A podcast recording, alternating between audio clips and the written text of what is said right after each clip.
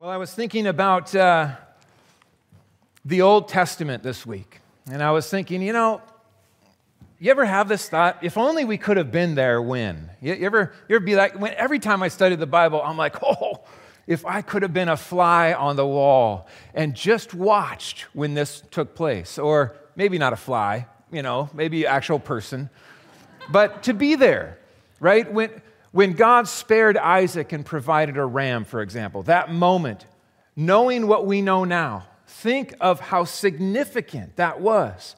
The knife was in the air. Abraham was ready and trusting the Lord, even if he dropped that knife and killed his son of the promise that the Lord could raise him. And in faith, he obeyed. And right at the last minute, his hand was stilled and the ram was provided. Oh, to be there for that. Or when Moses was used by God to part the Red Sea and dry land appeared, how cool would it have been to be hiking with the Israelites through and just put your hand in? Don't you want to do that? Just reach in, grab a fish, right? We're good, you know, just. And then the waters came back over Pharaoh and drowned him and his army. The greatest military on earth perished under the wrath of God and the waves of the Red Sea. Or when God destroyed the walls of Jericho, we got to go and, and see those walls. I have a tiny little piece uh, in my office of the walls of Jericho that came down at the hand of God as they marched in obedience and in faith, and God brought destruction to the city. Or when David killed Goliath, right?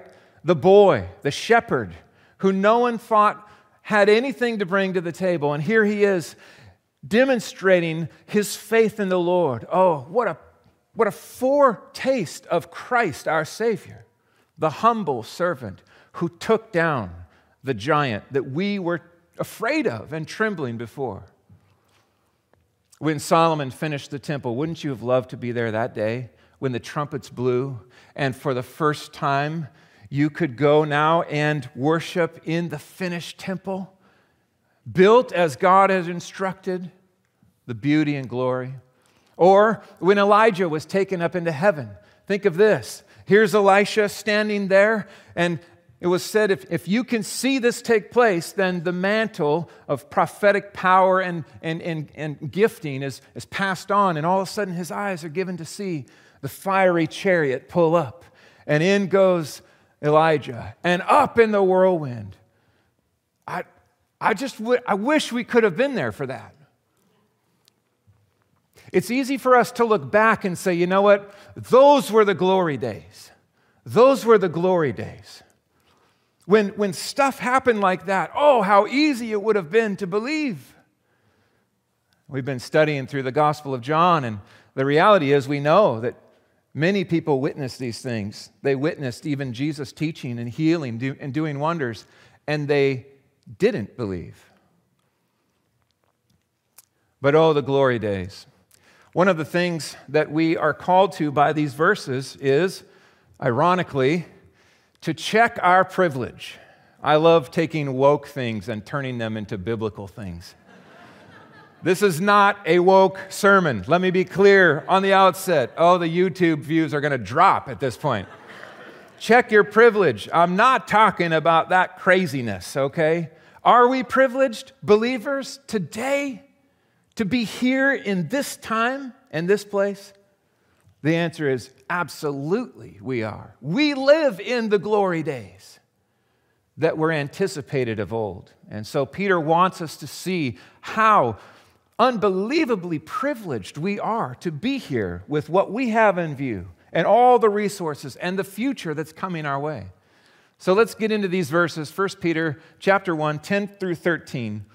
And uh, we'll just go verse by verse here. Prophetic examination is where we're going to start. Prophetic examination. Verse 10. Concerning this salvation, that is, the salvation that you have experienced, my friends, the gospel, the salvation that's been the focus of all the verses up until now, the salvation that God accomplished, that God brought to you in power all of grace. Peter writes, The prophets who prophesied about the grace that was to be yours, they searched and inquired carefully, inquiring what person or time the Spirit of Christ in them was indicating when he predicted the sufferings and uh, the sufferings of Christ and the subsequent glories. So, th- this is a window into a prophetic experience that otherwise we may not know was taking place as the prophets wrote the Word of God. The Holy Spirit here is in view. This is also the Spirit of Christ, right? So there's a few different places in the New Testament that the Holy Spirit is referred to as the Spirit of Christ. Jesus refers to the Holy Spirit by this title. Um, he comes. As Jesus goes, the Spirit of Christ comes, and Pentecost takes place, and power is given. Okay, so now the role of the Holy Spirit in the Old Testament was uh, to bring the Word of God to the prophets in all kinds of different ways. Um, here are some verses about how they prophesied, how the Word of God was brought to us. 2 Peter chapter 1 verse 21 for no prophecy was ever produced by the will of man but men spoke from God as they were carried along by the Holy Spirit think of this what would, what would this be like you are writing words in your own mind, your own spirit, your own expression of personality. And, and as these words are written, you know that you are writing the Word of God. And, and as you're writing these words, you don't understand them. They're pointing to a reality beyond your time. They're, they're, they're anticipating someone and something that you don't understand. So the prophets are writing, they're writing these words, and then they are studying what they've written. They're studying the times in which they live. They want to understand what is taking place here. All scripture is breathed out by God. All scripture. So, this is how your Bible has come to you, friends. It is the Word of God written and penned through human authors, but God's Word, one book, all the different authors together, one storyline the work of the Holy Spirit, the work of God. Old Testament anticipation. This moves then from Moses all the way to John the Baptist. You remember, even in the New Testament, when John the Baptist sent some of his disciples to Jesus and he said, Say to, say to him, Are you the one? Or should we look for another? This is the same work of the prophets over all of these years. Now, John should have known better. He was just having a bit of a crisis of faith at that point because he was imprisoned and things weren't looking good. Moses, the first five books of your Bible were written by Moses as given by the Lord, some directly and other through the Spirit uh, given. So, even as Moses is writing the history of humanity, the, the history of creation, he's seeing pointers and things take place in all of the stories that unfolded. Searching and inquiring, these are the questions that Peter says were on their minds. Who are we writing about? Who is the Messiah? It's very clear. There is a Messiah. There is one who is going to come. Who is he? Where is he? Right? And, and when will this come to pass? This is the anticipation. Every child that was born in a Jewish family, every male child that was born, the question was is this the one? Is, could this be the Messiah? Searching and inquiring.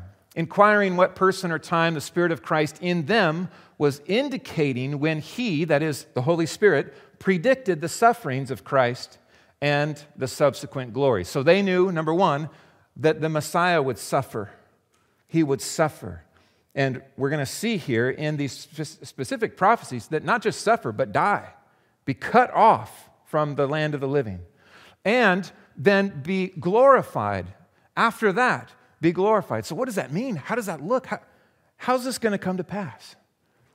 Look at some of these prophetic gifts that the Lord gave and that stirred this inquiry. There are so many. I, I, I, deleted a number of these even after I laid out my PowerPoint because uh, there's hundreds of them in the Bible going all the way back to the first mention of, uh, of, of the Messiah and the first prophecy, really, in the Bible about the Messiah. This is the curse being given by God to the snake, the serpent, Lucifer. I will put enmity between you and the woman, and between your offspring and her offspring. He, he, that's a capital, right? He shall bruise your head. He is the, the serpent crusher. And you shall bruise his heel. This is anticipating the triumph of Christ over the serpent of old. In the call of Abraham in Genesis 12, we see this again. I will bless those who bless you, Abraham, and him who dishonors you I will curse. And in you, your lineage, coming from your line, all the families of earth shall be blessed. That is one of the first points of incredibly wonderful news to Gentiles as well. Right? This is where the, the Jews have their origin. Abraham, I will make you a great nation. But it's not just about you, it is about all the families of the earth. They will be blessed. How? Who?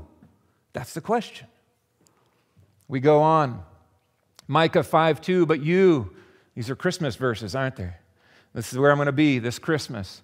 You, Bethlehem Ephrathah, though you are small among the clans of Judah, out of you will come for me one who will be ruler or king over Israel, whose origins are from of old, from ancient times. Well, how ancient? How far back? Who is this ruler, this king? Searching, inquiring.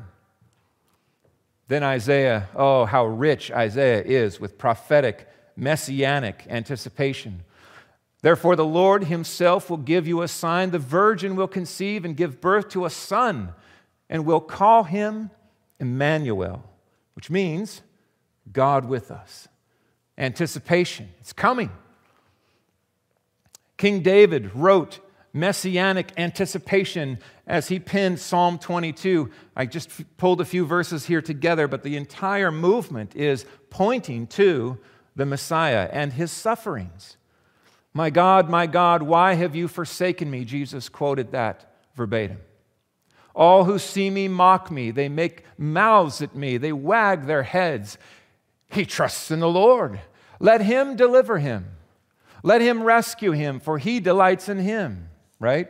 Jesus, if you are God, then come down off of that cross. For dogs encompass me, a company of evildoers encircles me. They have pierced my hands. Think of the anticipation. T- David doesn't understand this as he writes this. This is, this is not uh, from his own experience. He's writing a messianic fulfillment that would come. They have pierced my hands and feet. I can count all my bones. Now, that's significant the Passover sacrifice was not to have any broken bones, it was to bleed out and die, but not a bone should be broken, just like we find in the Gospel of John when Jesus was killed. They came in a hurry to break the knees of the others who were crucified, but Jesus was already dead. And so instead of breaking his knees to speed up his death, what did they do? They pierced his side. Not a bone was broken of our Savior. They stare and gloat over me. They divide my garments among them, and for my clothing they cast lots. Think of the details that David speaks here and writes all those years before Jesus was on the scene. Who is it? When will this happen? The most incredible is Isaiah 53. I just want to give you these verses and just consider all of the detail, all the specific prophetic detail that Jesus fulfilled. He was despised and rejected by men, man of sorrows, acquainted with grief. As one from whom men hide their faces, he was despised, and we esteemed him not. He has borne our griefs and carried our sorrows, yet we esteemed him stricken, smitten by God, and afflicted. He was wounded for our transgressions, crushed for our iniquities. Upon him was the chastisement that brought us peace. And with his stripes we are healed. All we, all of us, like sheep have gone astray. We have turned every one to his own way. And the Lord has laid on him the iniquity of us all. Isaiah continues to write. Now think, as, he write, as he's writing this, he doesn't know You can, you can feel this in Isaiah. His longing is who is this? When will we meet him? He goes on. He was oppressed and afflicted, yet he opened not his mouth. Like a lamb that is led to the slaughter, and like a sheep before its shears is silent, so he opened not his mouth. By oppression and judgment he was taken away. And as for his generation, who considered that he was cut off out of the land of the living? That is, he is killed, he is murdered, stricken for the transgression of my people. And they made his grave with the wicked and with a rich man in his death. The detail here, all of this fulfilled. Although he had done no violence and there was no deceit found in his mouth, mouth. falsely accused he was, righteous through and through. Yet it was the will of the Lord, that is, the Almighty God, the Father, it was the Father's will to crush him. He has put him to grief. He, he has put him to grief. And when his soul makes offering for guilt, he shall see his offspring, that is, those who live because of his sacrifice and death. He shall prolong his days. The will of the Lord shall prosper in his hand. Out of the anguish of his soul, he shall see and be satisfied, the subsequent glories. By his knowledge shall the righteous one, my servant, make many to be accounted righteous. He became sin who knew no sin, that we, my friends, the sinners, might become the righteousness of God in him. He shall bear their iniquities. Therefore, I will divide him a portion with the many, and he shall divide the spoil with the strong, because he poured out his soul to death and was numbered with the transgressors. Yet he bore the sin of many and makes intercession for the transgressors. He, he's praying for us today. The detail here is incredible. Isaiah writes this of the Messiah in such clarity and detail, and every single thing he wrote was fulfilled by Jesus Christ. Daniel writes this in Daniel 7 I saw in the night visions, and behold, with the clouds of heaven there came one like a son of man, and he came. Uh, to the Ancient of Days and was presented before him, that is the Father, and was given dominion and glory and a kingdom that all peoples, Note this. You, do you hear Revelation 5 ringing out? That all peoples, nations, and languages should serve him. His dominion is an everlasting dominion which shall not pass away. His kingdom is one that shall not be destroyed. Death cannot take away this kingdom. He is established in his subsequent glory. So, suffering, death, anguish, wrath, being crushed under the weight of God's wrath, dying as the lamb to atone for the sin of many, and subsequent glory. It was revealed to them that they were serving not themselves, but you. These prophets who inquired, who wondered, who is this? When will this take place? They were understanding as they inquired, the Lord gave them this window you guys are writing here and now for a generation to come. Your words will be fulfilled in a day yet to come. Our day. It's, this is, this is, it's, it's the glory days. You see what, they do, what Peter's doing? They were waiting. We are knowing answers to questions that they longed to know. They were serving us, my friends. The prophets were serving us as they wrote. The things that have now been announced or proclaimed to you, believers. So great a salvation we have. Th- these are the glory days. We are privileged beyond imagination to live in the time in which we find ourselves today. Can it be difficult? Yes. Will there be trials and persecution and suffering and, and heartache? Absolutely, yes. Peter knew that. But he is pointing the believers to the reality of, of this overwhelming reality that they have. This joy is theirs. Let's go on. 12b, gospel proclamation. How did this meet with the believers then? How does it meet us today? It was revealed to them, the prophets, that they were serving not themselves but you and the things that have been now, now been announced to you through those who preached the good news, that is the gospel, to you by the Holy Spirit sent from heaven. Think of this. The same spirit that was stirring and penning the word of God through the prophets is now communicating through vessels of clay like me regular people preaching the good news, proclaiming in the power of the Spirit and bringing transforming life power through the gospel. All of this is Jesus Christ preached. The good news, the gospel. Same Holy Spirit is at work. He's penning and writing, only now he's writing on hearts. He is writing life and joy and freedom and the words of Christ to stir in us obedience, a love for Him, eyes to see Him, hearts to feel. Full gospel proclamation in spirit power. This is the move from shadow to reality. This is the difference between living in the Old Testament and living in the New. They had shadows. We have Christ. We, we see Him. It's, it's, it's not in question. He is the one they spoke about. Jesus fulfilled every prophecy spoken about the Messiah. There are different estimates to the numbers of those, but it's at least over 300. Some have counted up over 500. That's incredible. The, the, the mathematic possibility of that taking place is insane. It is so minuscule that one person could fulfill all of the hundreds of prophecies spoken that mathematicians use this as an evangelistic witness.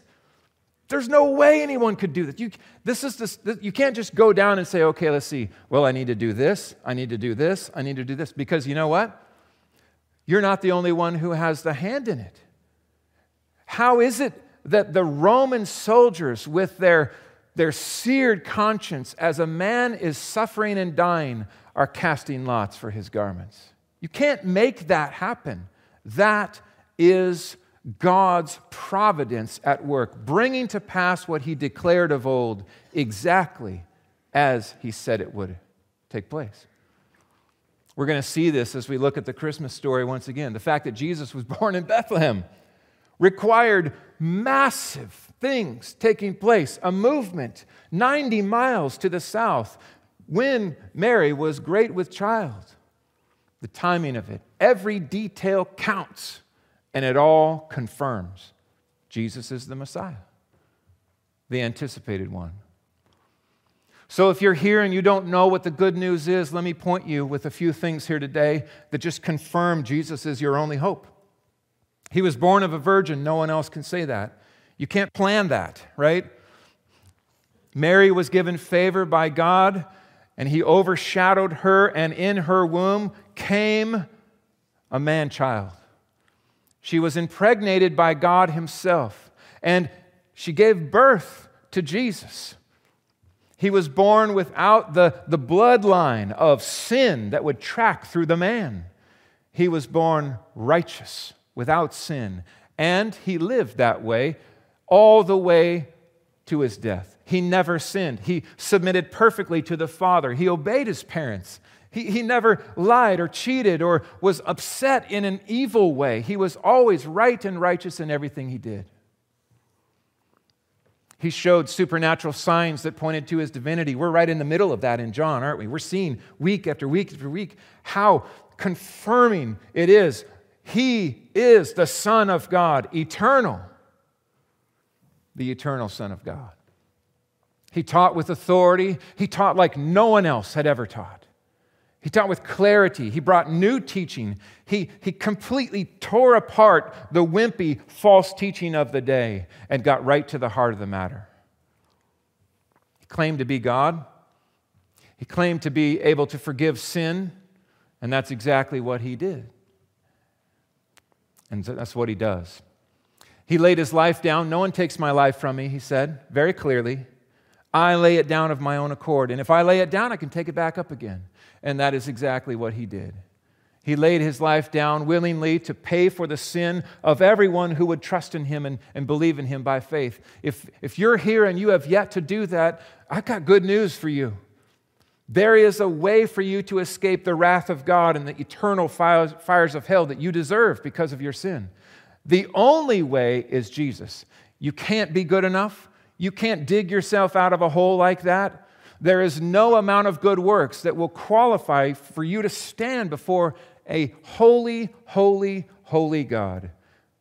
But God has loved us in that He doesn't expect us to try to clean ourselves up and be something that we could never be. He said, I will send one, my son, who will live the life you've never lived, who will die the death you deserve to die, and then rise in power so that you might be forgiven.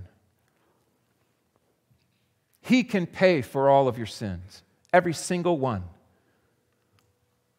His victorious resurrection is proof, it's evidence that it was satisfactory by the Father. The Father accepted his atoning sacrifice, and sin was addressed in full. That is, all of the sins of all who look to him by faith. And his glorious ascension, he is seated at the right hand of God the Father today, and he is coming again. He's coming again. That's good news. That's good news. That, that's what faithful churches the world over today have been preaching. It is the only hope of sinners. And today, by faith, you can say, Jesus, save me.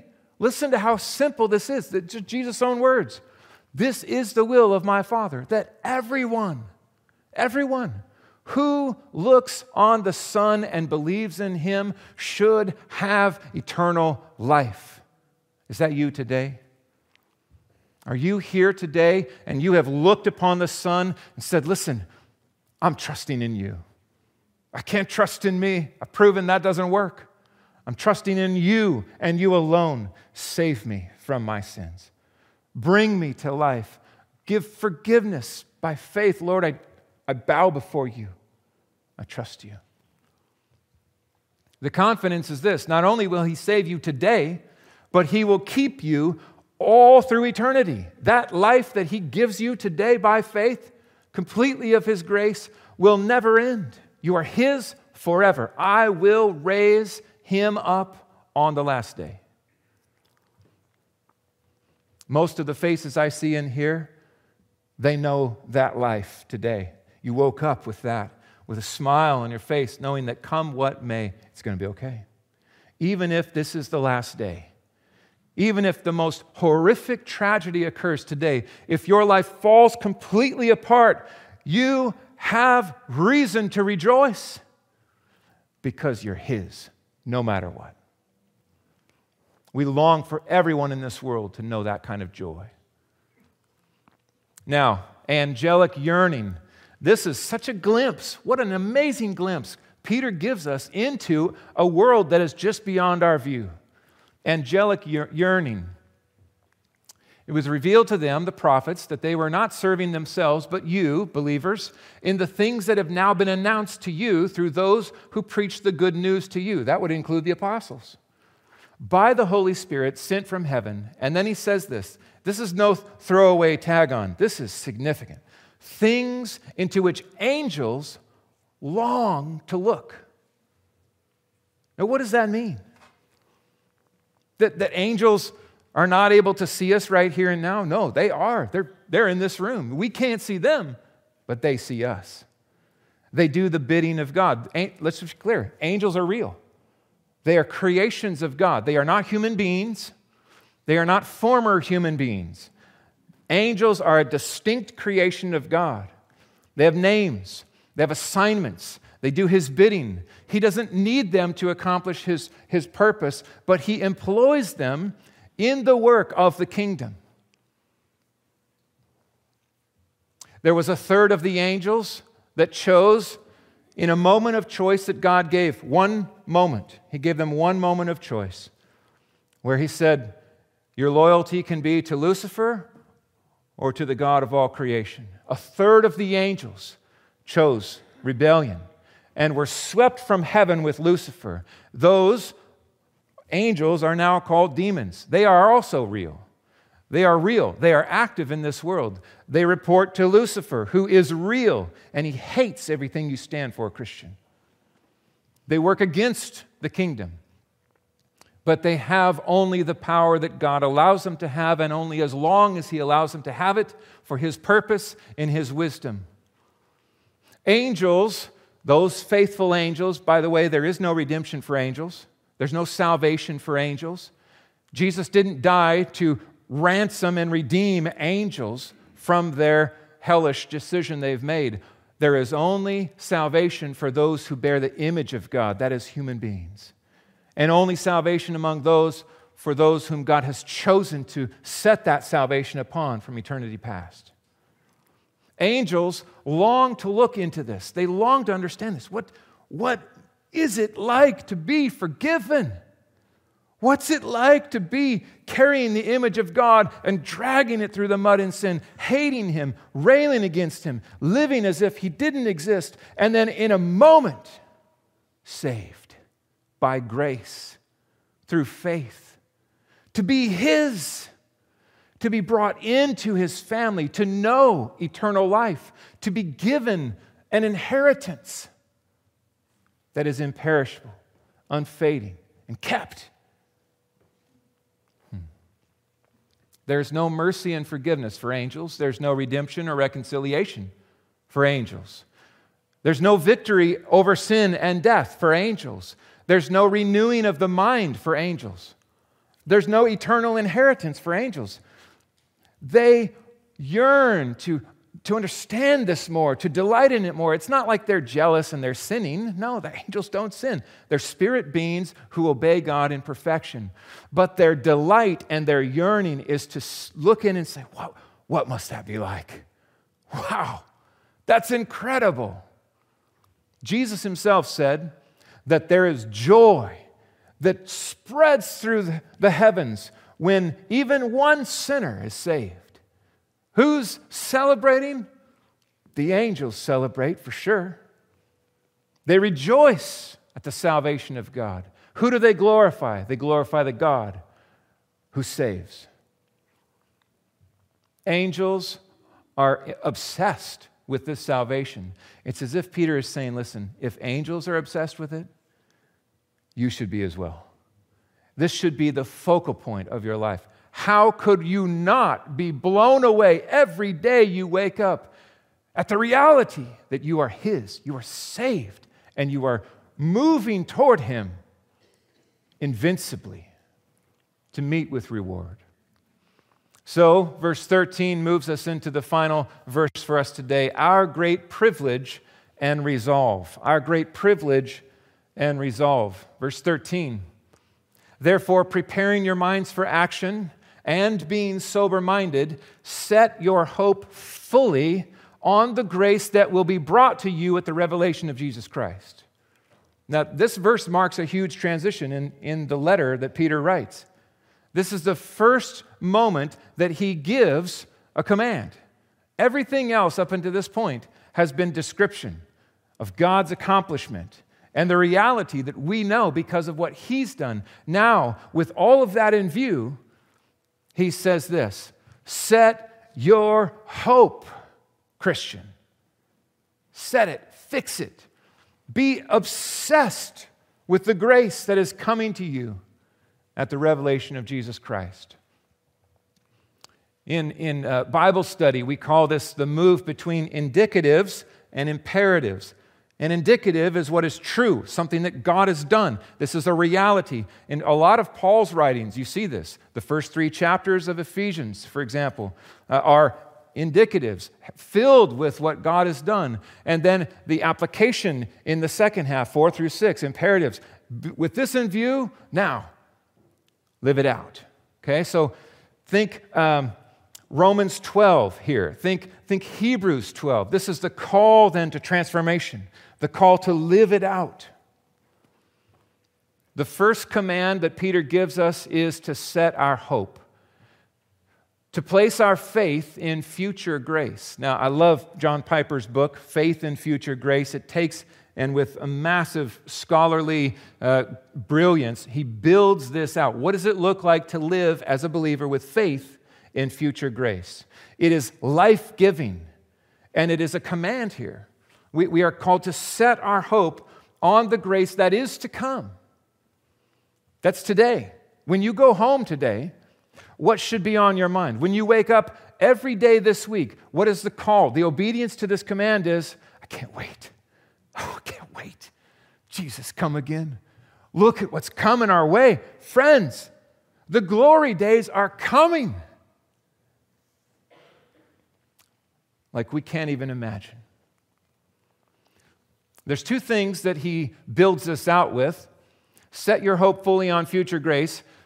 And as you do so, you have to be preparing your mind for action. So you're, we're, we're, we're preparing our minds for action as we set our hope. What does that mean? Well, in a sense, it, it means uh, to, to, to, gird up the loins of your mind. And uh, I was joking with Jenny all week long about this because that's such old you know, writing. But that's the literal translation here of this. Gird up the loins of your mind. This is language. So in this day, they would, uh, the men, the Jewish men would wear these robes, and if they needed to run, if they needed to, to fight, they would reach down through their, between their legs and tuck their robe into their belt, right? So now all of a sudden they got some cool shorts, right? And you can move. You can't run very good in a robe like that, but all of a sudden you got your shorts on, you can make some ground up, you can fight, you do what you need to do. Maybe in our day, it would be more like this roll up your sleeves. Let's go. Come on. Let's get, let's get going. We got work to do. It's time to roll up your sleeves, Christian, with all that has been spoken. Let's get to work. Let's get to work. We're not waiting around, we're not hitting snooze, we're not floating through the day with apathy and, and without purpose. Friends, we got a future, it's coming. Roll up your sleeves and get to work determination and resolve. The second one is this to be sober minded, sober minded. Uh, self controlled, some of your translations say, to be self controlled. I like sober minded. I feel like it's a better uh, handling of that. It, it gives us a, a, a spiritual dimension here. There's a spiritual dimension to our readiness as we set or fix our hope Reject any intoxicating influence that would distract or weaken your focused hope. Okay? So when he says be sober minded, he's not simply talking about, uh, you know, don't get drunk, which the Bible makes that point over and over and over. We should not be under the influence in that sense that is, is blurring the mind, that is taking capacity away, that is making us vulnerable to sin and Satan. We shouldn't be the kind of people who choose that path. But instead, what path should we choose? Focus, attentive, dialed in, ready, and at war. At war. We reject any inclination to a spiritual intoxication that would that would cause us to miss what God has for us on any given day. What does this look like? It means we, we, we fight against sin. We fight against the propensity to sin that was natural once for us, but now we are to reject. We fight against situations that would stir us to sin. We make decisions that would purposefully move us toward holiness and away from sin. This is the purposefulness that we are called to a resolve, a focus. Now, we're going to build this out as we move into these verses that come down below here because it's just like command, command, command, command. With all that's in view, guess what? Holiness is coming next. This is the setup. This is, this is the T, right? He's getting ready to just knock this out of the park. You have all of this hope, so set your mind and run this race and lay aside every sin that entangles. Focus on Christ and run with endurance the race marked out for you. Our response this morning, friends So much here we can put to work. One of the things I just have to say is we are privileged beyond measure, and that's not a bad thing. That is a glorious thing. That's a stunning thing. That's a humbling reminder. We have experienced salvation of the salvation of God. It's all grace. We don't deserve this. He has lavished his love upon us. We are privileged beyond measure. We live in the glory days, and we are coming into a glory that will outweigh any suffering that we might experience in this short life. So fix your hope. Fix your hope. Focus on what is awaiting you, believer. Don't lock in on the trials. Oh, how easy it is to do when things don't go the way we want, right? When, when, when frustrations happen. Even this past week with the election, so I just keep checking that thing and it's not updating. I don't know what takes so long to count votes, honestly, but eventually they're going to come in and, and oh, we can get discouraged. When, when, when life turns uh, uh, an angle that we don't see coming, who's in control? Who's sovereign? What is true about the days ahead? They are better than the days right now. Even though we are blessed beyond measure, the prophets would have loved to live in our day. We're going to share together with them forever in perfect glory through all eternity. Gratitude and obedience, they go hand in hand. Hope and holiness, the one calls us to the other. This is why Peter laid out this book the way he did. You start with what is true of you and what is coming your way, and then you call forth the reality of joy hearted obedience, submission, tenacious warfare on sin and Satan. So, believers, may this be our posture as we head into a week and prepare for Thanksgiving after that, right? Gratitude. Gratitude is one of the markers of Christian maturity. The more grateful you are as a Christian, you can know this, friend, the more you have grown in Christ. It is one of the most clear litmus tests of healthy Christian living when you find your heart overflowing with gratitude. If the opposite then would also be true, if you are grumbling and bitter and complaining and frustrated, constantly joyless, then you need to grow and let this sermon point the way. Let Peter point to you the future that awaits. We'll focus then on all that builds out in obedience because you want, you want satisfaction, you want joy in this short little life. Obedience is the path. That is the best way. God is wise and He calls us to the greatest way to live. The world hates it, rejects it, wants to change the family, wants to call evil good and good evil, and we say, Thus saith the Lord. And we walk in his way. Let's pray.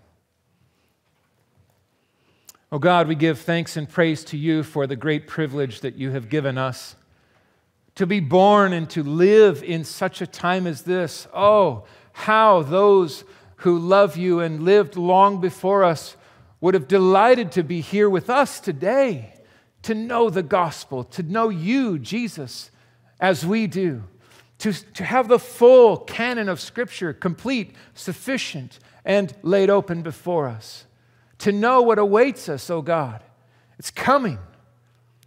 Oh, Father, we give praise and thanks to you for your love and your faithfulness, for all that you've accomplished. Now, help us to fix our hope Help us to lock eyes with you and run this race with endurance and with joy, that we might be holy as we hope in you. In Jesus' name I pray. Amen.